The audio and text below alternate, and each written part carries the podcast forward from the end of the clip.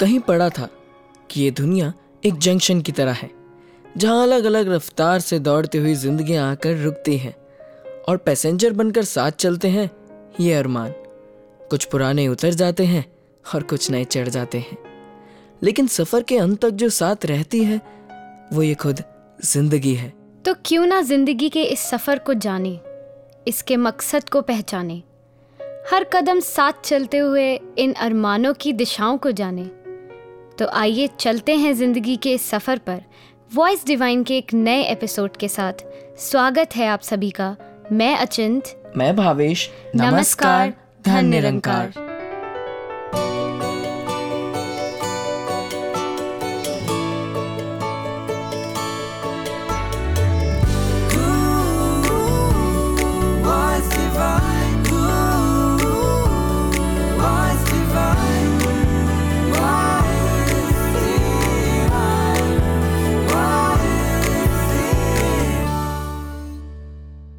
सफ़र। यूँ तो हर कोई सफ़र में है। किसी न किसी मकसद से सफ़र को तय कर रहा है। लेकिन क्या ये जानना ज़रूरी नहीं कि ज़िंदगी स्थिर नहीं है? ये खुद भी एक सफ़र है? बिल्कुल भावेश जी। जिस तरह एक सफ़र के दौरान हम अलग अलग डायरेक्शंस की ओर बढ़ते हैं अलग अलग पैसेंजर्स से मिलते हैं नए नए प्लेटफॉर्म्स देखने को मिलते हैं, ज़िंदगी का सफ़र भी कुछ इसी तरह है। हम अलग अलग लोगों से मिलते हैं अलग अलग पड़ाव पे ठहरते हैं और ना जाने कितने तरह के फेजेस से निकलते हैं। इसलिए ज़िंदगी के सफ़र को समझना भी बहुत ज़रूरी है जिसकी शुरुआत तो बचपन से ही हो जाती है जहाँ हम छोटी छोटी ख्वाहिशें बुनना शुरू कर देते हैं। कितना सुंदर और मासूम दौर होता है वो ज़िंदगी का। जब हमारे सारे डिसीजंस माता पिता ही ले रहे होते हैं और हमें हर छोटी खुशी भी बड़ी लगती है। एक अलग ही दुनिया होती है वो ना कोई चिंता ना कोई फ़िक्र। कितना इनोसेंट होता है ना हमारा बचपन? वाओ इनोसेंस कितना ज़रूरी है इसे थ्रू आउट लाइफ साथ रखना। लेकिन बढ़ती उम्र के साथ ज़िंदगी की दौड़ में ये इनोसेंस कहीं दब जाती है। और जब हम होश संभालते हैं अच्छा और बुरा समझने की कोशिश करते हैं तब ज़िंदगी के सफ़र का अंदाज़ा लगना शुरू होता है। और वैसे भी अभी तो बहुत सफ़र बाकी है। फ़िलहाल हम वॉइस डिवाइन के पहले पड़ाव पर रुकते हैं और सुनते हैं संपूर्ण हरदेव बाणी का ये पावन शब्द। जीवन एक हवा का झोंका।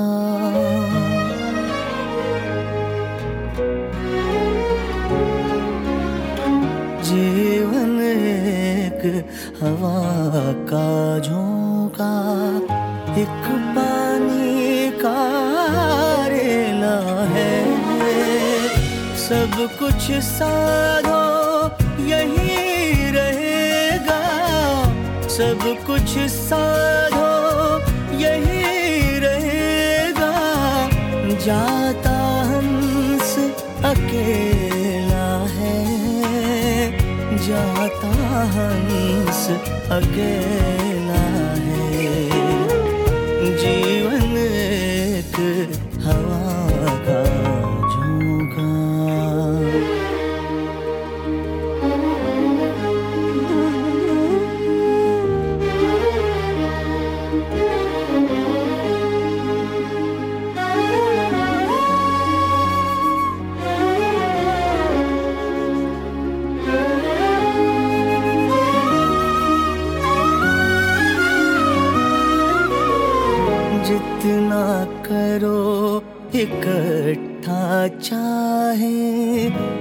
जितना करो, इकट्ठा चाहे। साथ न जाता, धेला है। साथ न जाता, धेला है। कुछ ना तेरा, कुछ ना मेरा, कुछ ना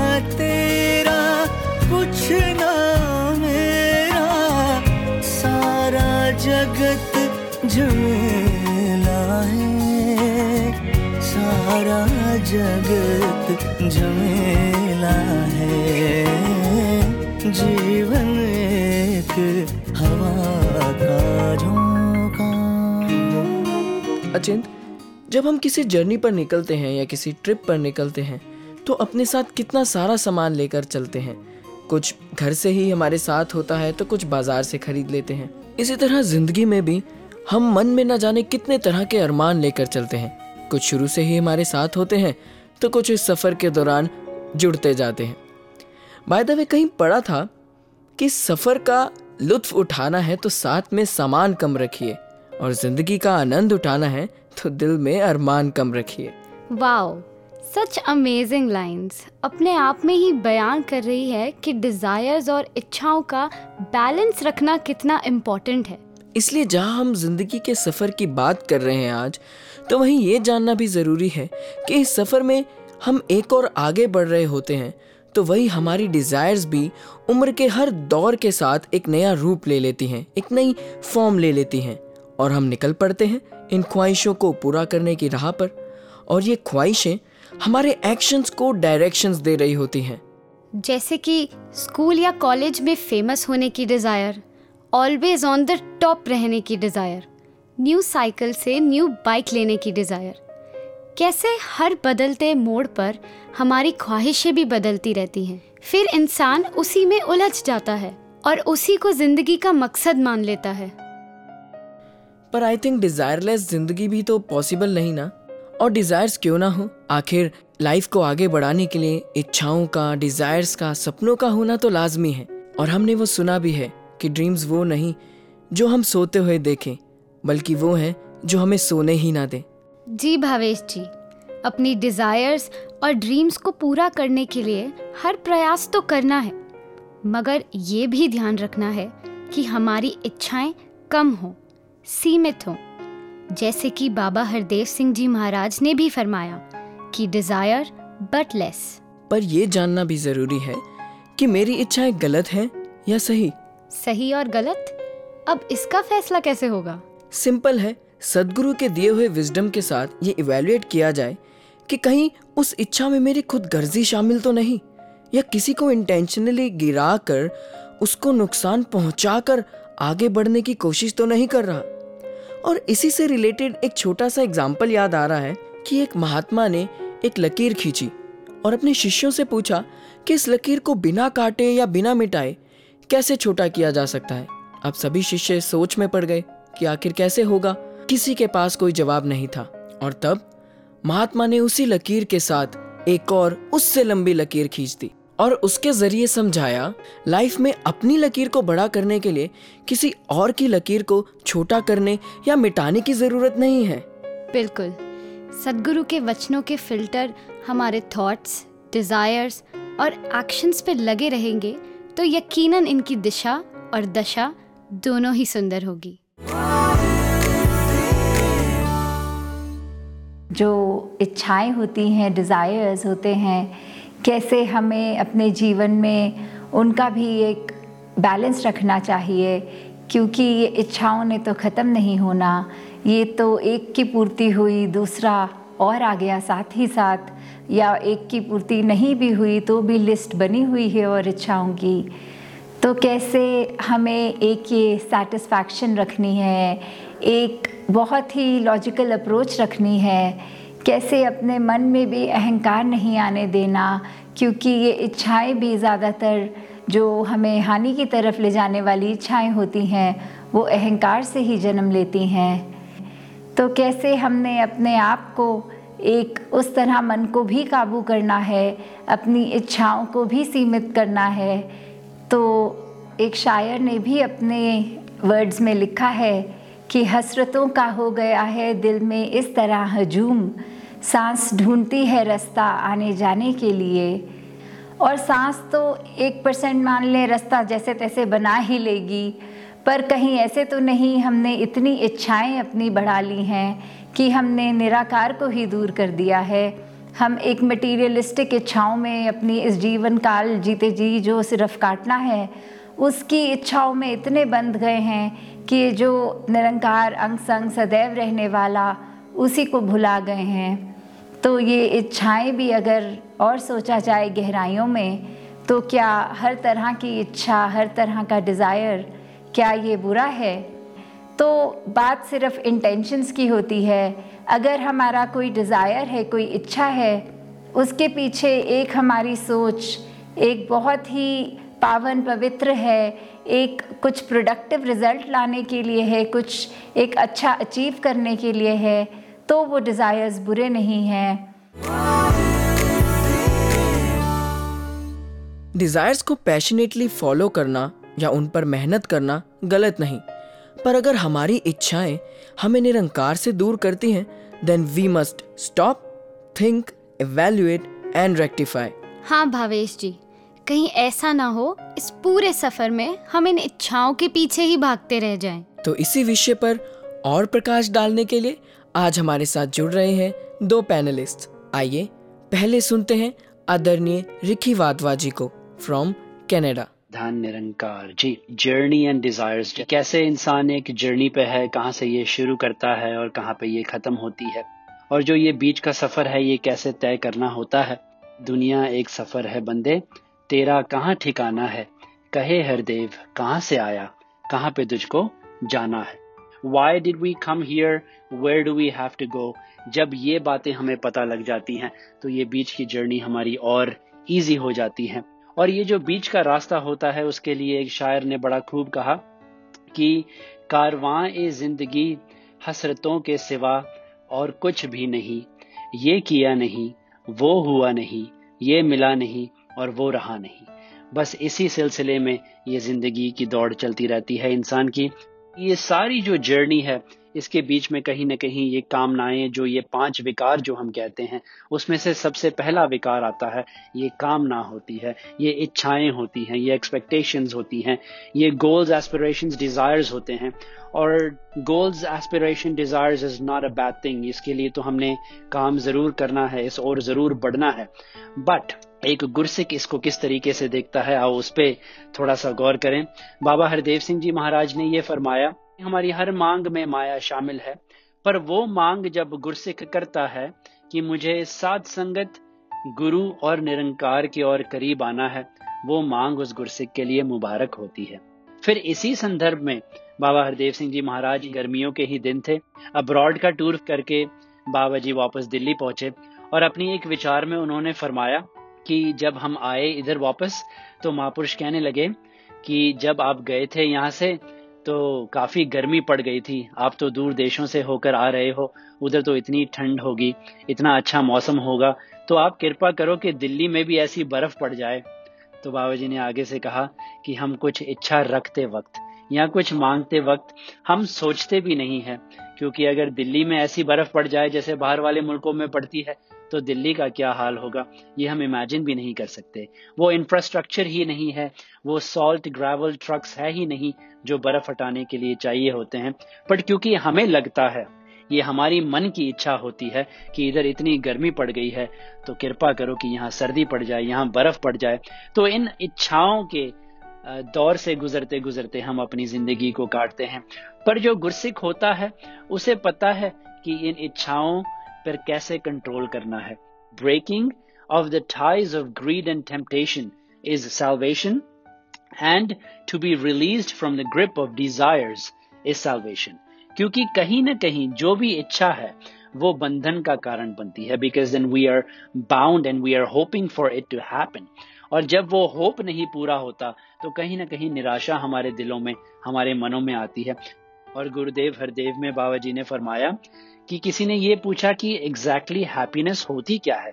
क्योंकि हम कहते हैं कि जब एक डिज़ायर हमारी फुलफिल हो जाती है, हम खुश हो जाते हैं, हम सुखी हो जाते हैं। So what exactly is happiness and Baba ji मैं what we call happiness is nothing but a few short lived pleasant halts in the journey of our desire और बाबा जी ने यहाँ तक कंपेयर किया, ये बताया कि the happiness attained after the fulfilment of a specific desire is not any better than a single night's good sleep कि एक रात को जो हम अच्छी नींद सोकर उठते हैं, वही आनंद वो देती है जो एक इच्छा पूर्ति पे होती है। तो आओ, हम ये देखें कि हम कैसे अपने डिजायर्स पर कंट्रोल करते हैं, किस तरीके से उधर मोड़ते हैं। और एक आखिरी बात कहकर इजाज़त चाहूँगा कि मुझे याद है हमारे चन्नी जी ये बात बताते होते हैं कि इस्लाम में एक भगत हुए और उनका नाम था अबू हनीफा।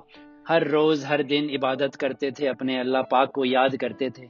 एक दिन इस इबादत से खुश होकर कहते हैं कि अल्लाह पाक प्रकट हुए और पूछने लगे, अबू हनीफा, कि मैं तेरी इबादत से इतना खुश हूँ? मेरा दिल करता है कि मैं तुझे कुछ ग्रांट करूँ। तू जो चाहे मुझसे मांग ले, मैं तुझे दे दूँगा। तो अबू हनीफा कहते हैं अच्छा अल्लाह पाक, मुझे तो पता ही नहीं कि मेरे अंदर चाहते भी हैं एक सेकंड का वक्त मुझे दो, मुझे अंदर झांकने दो, देखने दो, कहीं कोई मांगे, कहीं कोई इच्छाएँ रह तो नहीं गई। तो जब वो अंदर झांकता है, कोई इच्छाएँ, कोई मांगे उसके अंदर रह नहीं जाती तो वो अल्लाह पाक से कहता है, अल्लाह पाक, मुझे नहीं पता कि मैं आपसे क्या मांगू। ऐसा करते हैं कि आप परवरदिगार हो, आप ही मुझे ऑप्शंस दो कि मेरे पास क्या क्या चॉइसेस हैं। तो अल्लाह पाक कहते हैं, अबू हनीफा, क्या तू ये चाहता है कि मैं तेरा हो जाऊँ? तो आगे से अबू हनीफा कहते, नहीं, अल्लाह पाक, मैं ये नहीं चाहता। फिर दूसरा ऑप्शन जब दिया जाता है तो अल्लाह पाक कहते हैं, क्या अबू हनीफा, तू ये चाहता है कि तू मेरा हो जाए? तो कहता, नहीं, अल्लाह पाक, मैं ये भी नहीं चाहता। तो अल्लाह पाक कहते हैं अच्छा तू ये नहीं चाहता कि मैं तेरा हो जाऊँ, तू ये भी नहीं चाहता कि तू मेरा हो जाए तो तू चाहता क्या है? तो फिर अबू हनीफा ने फरमाया कि, अल्लाह पाक, इन दोनों में से मैं वो चाहता हूँ जो तू चाहता है। क्योंकि मुझे नहीं पता कि मेरा तेरा बनना बेहतर है या तेरा मेरा बनना बेहतर है। जैसा तू चाहता है, वैसा वैसा मेरी ज़िंदगी में तू किए जा, और इससे ज़्यादा नेमत मेरे लिए और क्या होगी? इससे ज़्यादा रहमत मेरे लिए और क्या होगी? इन विकारों पे, इन इच्छाओं पे जो अहंकार की वजह से पैदा होती हैं, इन पे एक ब्रह्म ज्ञानी का कंट्रोल होता है, एक गुरसिक का कंट्रोल होता है। वो इनके अधीन नहीं होता। ये विकार गुरसिक के अधीन होते हैं। वो इसके कंट्रोल में होती है। प्यार से कहना धन निरंकार। जी। बहुत ही वैल्यूएबल थॉट सुने हमने अभी रिकी जी से। Thank you Ricky ji. तो आइए अपने अगले पैनलिस्ट से जुड़ने से पहले सुनते हैं ये मधुर भक्ति गीत।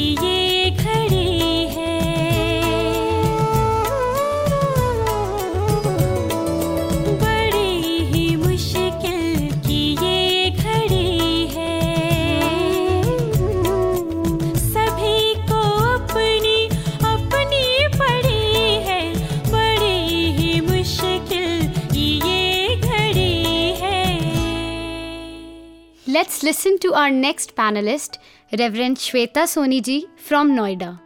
धन निरंकार जी मैं अगर अपने बचपन के बारे में बात करूँ तो कोई ना कोई प्रोमिनेंट इच्छा लेकर के भगवान के सामने रखना और कहीं ना कहीं हट करना कि इसको पूरा कर दीजिए नेचुरली जब ऐसे हम एक कंडीशनल डिवोशन करते हैं तो वो अपना एक असल जो एक मिठास है जो एक स्ट्रेंथ ऑफ़ द सोल है फ़ूड फॉर द सोल है, वो हमें प्राप्त नहीं होता है।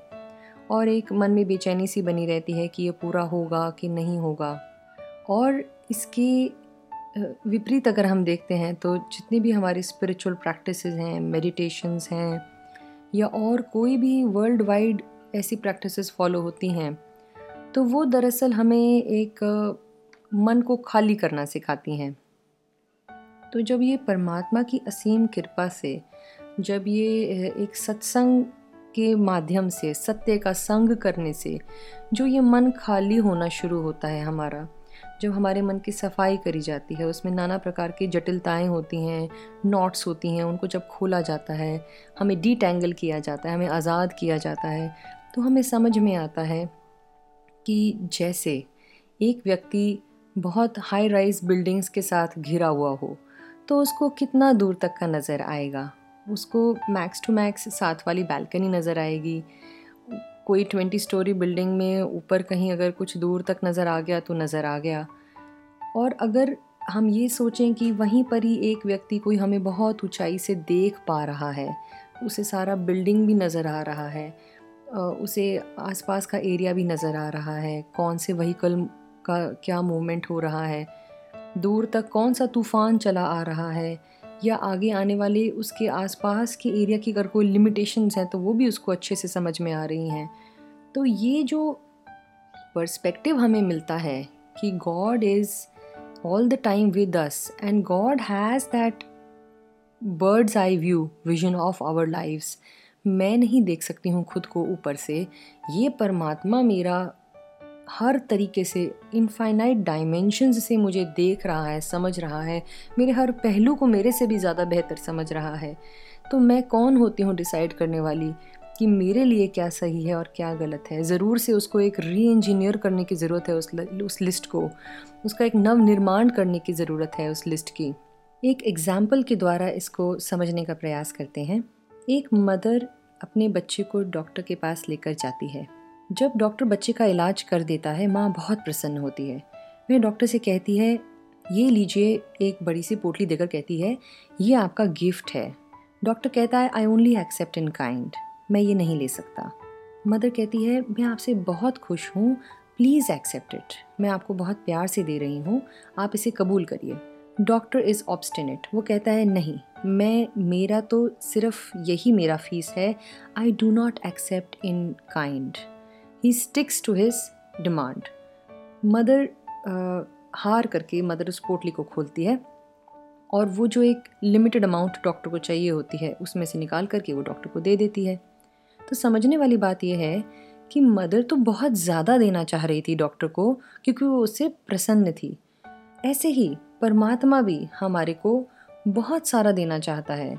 When God is happy with us he wants to give us lots and lots लेकिन हम अपनी उस लिस्ट को स्टिक करते हैं। We stick to that list and we say नहीं, मेरे, मेरी अंडरस्टैंडिंग में out of my own ego I make my own list of desires and I want to stick to it I want to make sure वो plan मेरा fail नहीं होना चाहिए। Nothing should go left and right मुझे विश्वास ही नहीं होता है कि ये कहीं से भी रास्ता निकाल करके अगर परमात्मा चाहे तो इसे मुकम्मल पोजिशन तक पहुँचा ही सकता है। गॉड इज़ कम्प्लीटली केपेबल तो ये जो पर्सपेक्टिव हमारी ज़िंदगी में आता है सरेंडर का विश्वास का, एक भक्ति का, एक डीप बॉन्ड विद गॉड का, जिसको हम सबसे पहले प्राथमिकता देते हैं कि ये मेरी लाइफ में इज़ लाइक ऑक्सीजन मैं इसके बिना नहीं रह सकती। ये मेरा फ़ूड फॉर द सोल है, ये मेरी मेरी खुराक है ये, सबसे पहले मुझे इसकी ज़रूरत है। ये एक हमारा रूपांतरण कर देता है हमारी लाइफ का, हर तरीके से, और ये बेहद सुखदाई होता है। जो अपना सर्वस्व परमात्मा को समर्पण कर देगा, अपनी टोट इन टोटलिटी जो भी कुछ उसको परमात्मा ने दिया है जो तन मन धन हर तरह से अपने आप को इसके लिए सरेंडर में ले आएँगे वो एम्पावर हो जाएँगे वो कमज़ोर नहीं रहेंगे संसार में। धन्यवाद जी। हमने बहुत ही एनलाइटनिंग थॉट्स सुने आदरणीय श्वेता जी से। Thank you so much Shweta ji. दोनों ही पैनलिस्ट्स का बहुत बहुत शुक्रिया।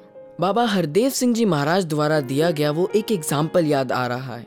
जब उन्होंने बताया कि किस तरह हम कभी ट्रेन से या कभी प्लेन से सफ़र कर रहे होते हैं तो कोई एक ऐसा साथी मिल जाता है जिसके साथ इतना लंबा सफ़र कब बीत जाता है पता ही नहीं चलता। वो साथी सभी के साथ एडजस्ट करता है, कितना कोऑपरेटिव होता है और यूँ ही हँसते हंसाते हम अपनी मंजिल तक भी पहुँच जाते हैं। ये एक एग्ज़ाम्पल इशारा करता है कि जीवन के इस सफ़र में हमारा किरदार कैसा होना चाहिए। आखिर हम कैसे कंपेनियन बनते हैं? वो कहते हैं ना कि लोग कब खुश होते हैं, आपके आने पर या आपके जाने पर। तो जहाँ हमने एक अच्छा किरदार निभाना है, वहीं यात्रा के दौरान होने वाले हर अनुभव से सीखते भी जाना है और खुद को और बेहतर करते जाना है।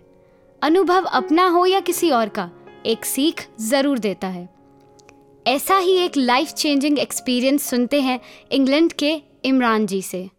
कुछ समय पहले एक मैसेज जो पढ़ने को मिला कि मुश्किल वक्त में कुछ ऐसा रिएक्ट ना कर बैठें कि बाद में पछताना पड़े। क्योंकि वक्त को बदलने के बहुत मौके मिलेंगे। लेकिन अपने बोल, बोले हुए गलत शब्द और किए हुए गलत व्यवहार को बदलने का कोई भी मौका दोबारा नहीं मिलेगा। क्योंकि कई बार बेपरवाही में कहे हुए शब्दों या व्यवहार से सामने वालों की नज़रों में हमारी जो इमेज बन जाती है, हम उसे बदल नहीं सकते। कई बार हम बहुत सोच समझकर अच्छा बर्ताव भी करते हैं और पूरी तरह से कॉन्फिडेंट भी होते हैं। लेकिन कब हमारी छोटी सी भूल किसी दूसरे का दिल दुखा देती है हमें पता भी नहीं चलता। और हमें तो यही लगता है कि इतना तो चलता है। दोस्तों के साथ माता पिता के साथ या परिवार में जिनके साथ हमारा रोज का उठना बैठना होता है हम कब उनसे ऐसा व्यवहार कर बैठते हैं कि फिर धीरे धीरे वो आ, हमारी आदत बन जाती है। और सच में हमें पता ही नहीं चलता जैसे किसी शायर ने बहुत अच्छा कहा कि लफ्ज़ों के जायके होते हैं परोसने से पहले चख भी लेना चाहिए। तो एक बार ऐसे ही मैच देख रहा था तो उसमें देखा कि बहुत अच्छा बैट्समैन जो बेहद कॉन्फिडेंस है, मुश्किल से मुश्किल गेंद आसानी से खेल रहा है। मंझे हुए एकदम एक्सपर्ट बॉलर्स भी उनसे डर रहे हैं। लेकिन अचानक से कोई ऐसे नॉन बॉलर आता है और उसकी एक आसान सी गेंद पर वो बोल्ड हो जाता है। शायद हो सकता है उसका ओवर कॉन्फिडेंस रहा हो। और फुटबॉल के गेम में देखा जाता है कि बहुत बार काफ़ी आसानी से पकड़े जाने वाली गेंद छूटकर गोल में चली जाती है और मैच हार जाते हैं। ऐसा नहीं कहा जा सकता कि खिलाड़ियों ने मेहनत या अभ्यास नहीं किया होता। उनकी प्रैक्टिस तो साल भर चलती ही रहती है। मगर फिर भी ऐसी छोटी छोटी गलतियाँ हो जाती हैं कि उसका जो असर है, वो अपने ऊपर तो पड़ता ही है, लेकिन उसका असर टीम पर भी बहुत पड़ता है, जिसकी वजह से कभी कभी बहुत इम्पोर्टेंट गेम भी हार जाते हैं। तो इसी तरह ज़िंदगी में भी छोटी छोटी बातों का बहुत ही महत्व होता है। अक्सर हम बड़ी बड़ी बातों को और बड़े बड़े रिश्तों को निभाने में तो बहुत ही माहिर होते हैं। मगर अक्सर छोटी छोटी बातें और छोटे छोटे रिश्ते निभाने में हम अक्सर चूक जाते हैं। और कभी कभी हम यह कहकर उन्हें कल पर टाल देते हैं कि इनका इतना फ़र्क नहीं पड़ता। और भूल जाते हैं। एक बार मैंने देखा कि कुछ यूथ जो हमारे ही दोस्त हैं, आपस में इनफॉर्मल होकर बातें कर रहे हैं। तो मैंने उन्हें टोका तो जवाब मिला कि, अरे यार, ये सब तो दोस्ती में चलता ही है। ये भी देखा गया कि किसी कमज़ोर लम्हे में बेहद कड़वा जवाब दे देते हैं। और सफ़ाई में कह देते हैं कि, जी, हम तो उस वक्त परेशान थे, गुस्से में थे just heat of the moment तो गलती से निकल गया होगा। और फिर वही छोटा सा शब्द छोटी सी गलती हमारी एक ऐसी इमेज बना देता है। और अगर इमेज की बात ना भी करें तो भी हमारे शब्द दूसरे तक पहुँचने से पहले निरंकार में ही पहुँचते हैं। और कब कबूल हो जाएँ, कब सच हो जाएँ, कहा नहीं जा सकता। तो जब भी कोई शब्द मुँह से निकलता है तो पहले ख्याल आता है कि अगर ये सच हो गया तो। तो अगर मैं इसे स्वीकार कर पाऊँ, तभी बोलूँ, वरना तो चुप रहना ही बेहतर है। और उस शायर की वो लाइनें भी अक्सर हम सुनते हैं कि ये जबर भी देखा है, तारीख की नज़रों ने, लम्हों ने खता की थी, सदियों ने सजा पाई।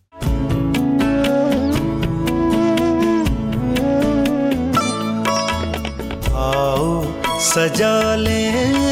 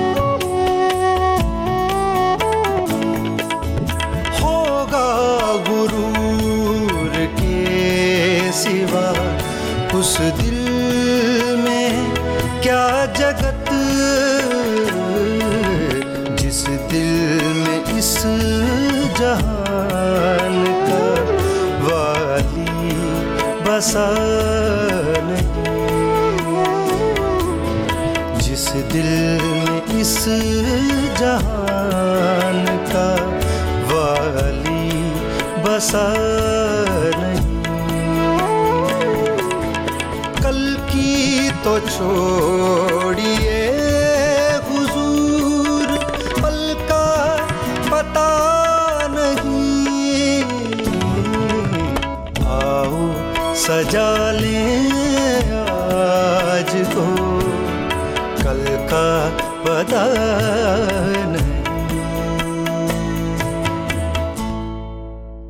कभी कभी गाड़ी अचानक से कुछ देर के लिए किसी ऐसी जगह पर रुक जाती है, जो बहुत वीरान और सुनसान होती है, या ट्रेन के टनल से गुजरते समय जब अंधेरा हो जाता है, तब अगर कोई यात्री उस अंधेरे से घबरा कर उतरने की सोचे तो क्या हम उसे समझदार कहेंगे? नहीं। ठीक इसी तरह, ज़िंदगी में भी बहुत बार ऐसी परिस्थितियाँ आती हैं, जब लगता है कि आगे अंधेरा ही अंधेरा है, कि कुछ सुझाई ही नहीं देता, ऐसे में ज़िंदगी से हार नहीं जाना। और तब ये याद रखना है, जैसे सदगुरु माता जी ने भी फरमाया है, कि हर परिस्थिति निरंकार ने ही हमारे लिए डिज़ाइन की है, और यही याद रखना है कि निरंकार जो करता है, हमारी बेहतरी के लिए ही करता है। और ऐसे में निरंकार का सहारा लेते हुए आगे बढ़ते जाना है। आगे फिर से चहल पहल होगी नए नज़ारे होंगे और एक नई रोशनी होगी। वाकई हमें बहुत ताकत देती है हिम्मत देती है प्रभु भक्ति। इसीलिए तो संत हमेशा परमात्मा से ही जुड़ने की प्रेरणा देते आए हैं। तो ऐसे ही प्रेरणा से भरा है हमारा अगला सेगमेंट महात्माओं के जीवन से। फिकर करे सो बावरा। ज़िक्र करे सौ बार। उठ फरीदा, ज़िक्र कर, फिकर करेगा आप। समर्पण का ये भाव न केवल बाबा फरीद के मुखार बिंद से निकले हर शब्द में था, बल्कि उनके रोम रोम में समाहित था। सूफी संत बाबा फरीद। भक्ति इबादत का ज़िक्र उनके ज़िक्र के बिना बेमानी सा लगता है। उनकी ज़िंदगी का हर पहलू इस फानी दुनिया से दूर कहीं रूहानियत की दुनिया में ले जाता है। कहते हैं कि बाबा फरीद जब बच्चे थे तो उनकी माँ उन्हें रोज नमाज़ अदा करने के लिए प्रेरित करती। तो वो कहते, माँ, मुझे अल्लाह से क्या मिलेगा? मैं नमाज़ क्यों अदा करूँ? कहते हैं कि शेख फरीद को खजूर बहुत पसंद थे। तो माँ उन्हें फुसला के कहती, बेटा, अल्लाह तुझे खजूर देगा। तो फरीद ने कहा, देख लो माँ अगर अल्लाह ने खजूर नहीं दिए ना तो मैं कभी भी नमाज़ अदा नहीं करूँगा। माँ ने कहा, बेटा, वो अवश्य देगा। कमाल की माँ रही होंगी ना। कितनी तीव्र इच्छा रही होगी उन्हें कि उनका बेटा इबादत के रास्ते पर चले, नेकियों पर चले। तो हर संभव कोशिश कि किसी तरह भी मान जाए। तो माँ ने चादर बिछाई और कहा कि, बेटा, जब तक मैं ना कहूँ, तब तक आँख नहीं खोलने। शेख फरीद वैसे ही करते रहे, जैसे माँ कहती रही। अब माँ ने क्या किया कि थोड़े से खजूर लाकर चादर के नीचे रख दिए। तो नमाज़ के बाद अपने मनपसंद फल खजूर को पाकर शेख फरीद बहुत खुश हुए। तो ऐसे ही रोज चलता रहा। खजूर के लालच में शेख फरीद की नमाज़ भी चलती रही और माँ चादर के नीचे खजूर रखती रही। ऐसा ज़िक्र आता है कि एक दिन उनकी माँ वो खजूर चादर के नीचे रखना भूल जाती हैं। लेकिन जब शेख फरीद नमाज़ से फारिग हुए, उठे, देखा तो खजूर उसी तरह से रखे हुए हैं। और उधर माँ जो किसी काम से बाहर गई हैं, वो सोचती हैं, आज तो मैं खजूर रखना ही भूल गई। कहीं ऐसा ना हो कि बेटे का अल्लाह से भरोसा उठ जाए। लेकिन देखती हैं कि शेख फरीद तो खजूर खाते हुए आ रहे हैं। माँ कहती हैं, बेटा, ये खजूर तू कहाँ से लाया? तो बेटा कहता है, माँ, अल्लाह रोज ही दे दिया करता है। अब ऐसे में माँ क्या कहे? अल्लाह ने अपने भरोसे की लाज रखी। शायद यही वजह रही होगी कि बालक शेख फरीद ने बड़े होकर घर छोड़ दिया और अल्लाह के दीदार के लिए निकल पड़े। उनके दिल में अल्लाह के निराकार रूप को देखने की ऐसी प्यास जगी कि भूख प्यास सब त्याग दिया। तन मन की सुध बिसर गई। तन सूख कर पिंजर बन गया। कैसी बेपनाह, चाहत, मोहब्बत और दीवानगी रही होगी अल्लाह के लिए, बाबा फरीद की। कहते हैं कि कौवे आकर उनके तन को खाने लगे तो उन्होंने रोका नहीं, बल्कि इल्तजा में ये दोहा कहा। कागा सब तन खाइयो, चुन चुन खाइयो मांस, दो नैना मत खाइयो, पीर मिलन की आस। इतना ही नहीं, बाबा फरीद का समर्पण अपने पीर के प्रति भी कमाल का रहा। कहते हैं कि अपने मुर्शद के आश्रम में जहाँ वो रहते थे तो वहाँ गुरु की सेवा शेख फरीद बड़े ही लगन से किया करते थे। एक दिन फरीद को आग की ज़रूरत पड़ी। बारिश के दिन थे, उन्हें आग कहीं नहीं मिल रही थी। बहुत दूर किसी गाँव से धुआँ उठ रहा था। शेख फरीद भागते हुए उस घर में पहुँचे। और देखा कि एक माता खाना बना रही है। आग सुलग रही है। वो माता बार बार फूंक मार रही हैं, जिससे धुएँ की वजह से उनकी आँखें दुख रही हैं। फरीद उस माता से आग मांगते हैं। तो वह माता जो धुएँ से दुखी हो रही हैं, वो गुस्से में आकर बोली, क्यों सिर पर चढ़ता आवे है? आग फूटे है आग में। तू आग फुड़वा ले, तब आग मिलेगी। ऐसे थोड़ी ना मिलती है। शेख फरीद ने सहज भाव से कहा, माई आग फोड़ने से क्या आग मिल जाएगी? माई ने कहा हाँ आग फुड़वा ले, तब मिलेगी आग। ऐसा कहते हैं कि शेख फरीद ने अपने गुरु की सेवा के लिए आग के बदले आँखें देना मंजूर कर लिया और कहा, ले माई, आँख ले ले और मुझे आग दे दे। कितनी दीवानगी रही होगी अपने पीर के लिए, कितना समर्पण रहा होगा। कहते हैं कि बाबा फरीद जब किसी को दुआ देते थे तो कहते थे, जा, तुझे इश्क हो जाए। क्योंकि वो जानते थे कि बगैर इश्क के इबादत मुकम्मल नहीं, और इबादत के लिए खुदा से इश्क होना कितना ज़रूरी है। इस इलाही इश्क में विरह वेदना कितनी मायने रखती है, इसका ज़िक्र भी बाबा फरीद अपने दोहे में करते हैं। बिरहा बिरहा आखिए, बिरहा हूँ सुल्तान, जिस तन बिरहा ना उपजे। सो तन जान मसान। बाबा फरीद सहनशीलता के भी बहुत आगे की बात करते हैं। जे तय मारण मुक्कियाँ उना न मारो कुम अपने घर जाइए पैर तिना दे चुम यानी अगर आपको कोई घूसा भी मारे तो उसे पलटकर मारो मत। उसके पैर चूमो और अपने घर की राह लो। दूसरों की बुराई और पर निंदा करने वाले को बाबा फरीद ताकीद भी करते हैं।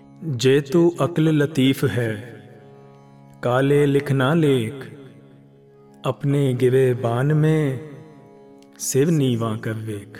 कहते हैं कि एक बार बाबा फरीद एक बादशाह की दरिया दिली और दानिशमंदी की तारीफ़ सुनकर उनसे मिलने पहुँचे और सोचा कि चलो मैं भी बादशाह से कुछ मांग लूँ। वो जिस समय बादशाह के पास पहुँचे बादशाह खुदा की इबादत कर रहे थे।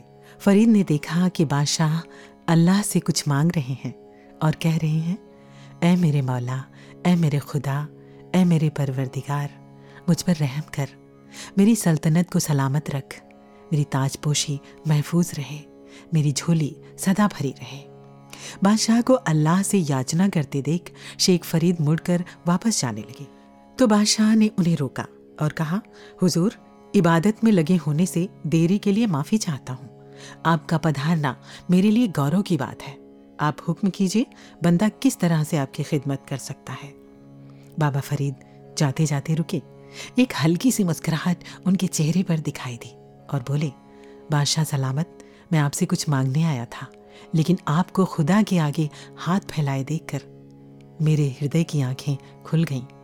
मैं ये महसूस कर रहा हूँ कि मैं एक मंगते के आगे हाथ फैलाने आया हूँ और सोच रहा हूँ कि जिस इंसान के पास खुद ही नहीं है, वो भला मुझे क्या देगा?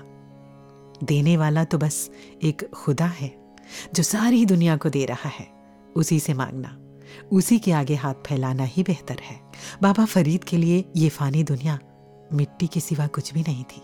वेख फरीदा, मिट्टी खुली, मिट्टी उत्ते मिट्टी डुली, मिट्टी हसे मिट्टी रोवे, अंत मिट्टी दा मिट्टी होवे। ਨਾ ਕਰ ਬੰਦਿਆ ਮੇਰੀ ਮੇਰੀ ਨਾ ਏ ਤੇਰੀ ਨਾ ਏ ਮੇਰੀ ਚਾਰ ਦਿਨਾਂ ਦਾ ਮੇਲਾ ਦੁਨੀਆ ਫਿਰ ਮਿੱਟੀ ਦੀ ਬੰਨਾ ਢੇਰੀ तो ऐसे थे सूफी संत ख्वाजा फरीदुद्दीन मसूदगंज शकर यानी बाबा फरीद जिनकी जिंदगी का हर पल हमें रूहानी इश्क से सराबोर कर देता है बाबा फरीद महज कहने सुनने के लिए ही नहीं जीने के लिए हैं, है ना? जहाँ अब तक बात सफ़र की हो रही थी तो हम भी अपने आखिरी पड़ाव तक पहुँच चुके हैं। तो ये पूरा सफ़र इशारा कर रहा है कि किस तरह हमारे मन में इच्छाएँ पनपती हैं। फिर हम उन्हें अचीव करने के लिए निकल पड़ते हैं अलग अलग लोगों से मिलते हैं अलग अलग परिस्थितियों से गुजरते हैं, और इन सब का असर कहीं ना कहीं हमारे स्वभाव पर पड़ रहा होता है, हमारे व्यक्तित्व पर पड़ रहा होता है। अब हमें देखना है कि हम कैसा किरदार अपनाते हैं। बहुत खूबसूरत सहज और सरल हो जाता है ज़िंदगी का सफ़र। अगर साथ ले ले एक ऐसे साथी को जो कभी साथ नहीं छोड़ता। हर नब्स को तू जाने हर लफ्ज को पहचाने। दुनिया तूने बनाई और कुदरत भी सजाई। हर कण में मिल रहा तेरा ही मेल है। ये तेरा ही तो सारा खेल है। बिल्कुल ये तेरा ही तो सारा खेल है। ये परमात्मा ही सोर्स है और यही डेस्टिनेशन। और इस विश्वास के साथ कि सब तेरा खेल है, हम अपने किरदार को ईमानदारी से निभाएँ और हर पल को भरपूर जिएँ। तो अब समय है आप सभी से विदा लेने का। चलते चलते एक रिक्वेस्ट कि हमें अपने फीडबैक देना बिल्कुल ना भूलें। Voice divine at Nirankari dot O R G पर। और इसी के साथ इजाज़त दीजिए भावेश और अचिंत को नमस्कार, धन निरंकार। हो कहे हर देव, हरि को भज लो। कहे हर देव, हरि को भज लो। ये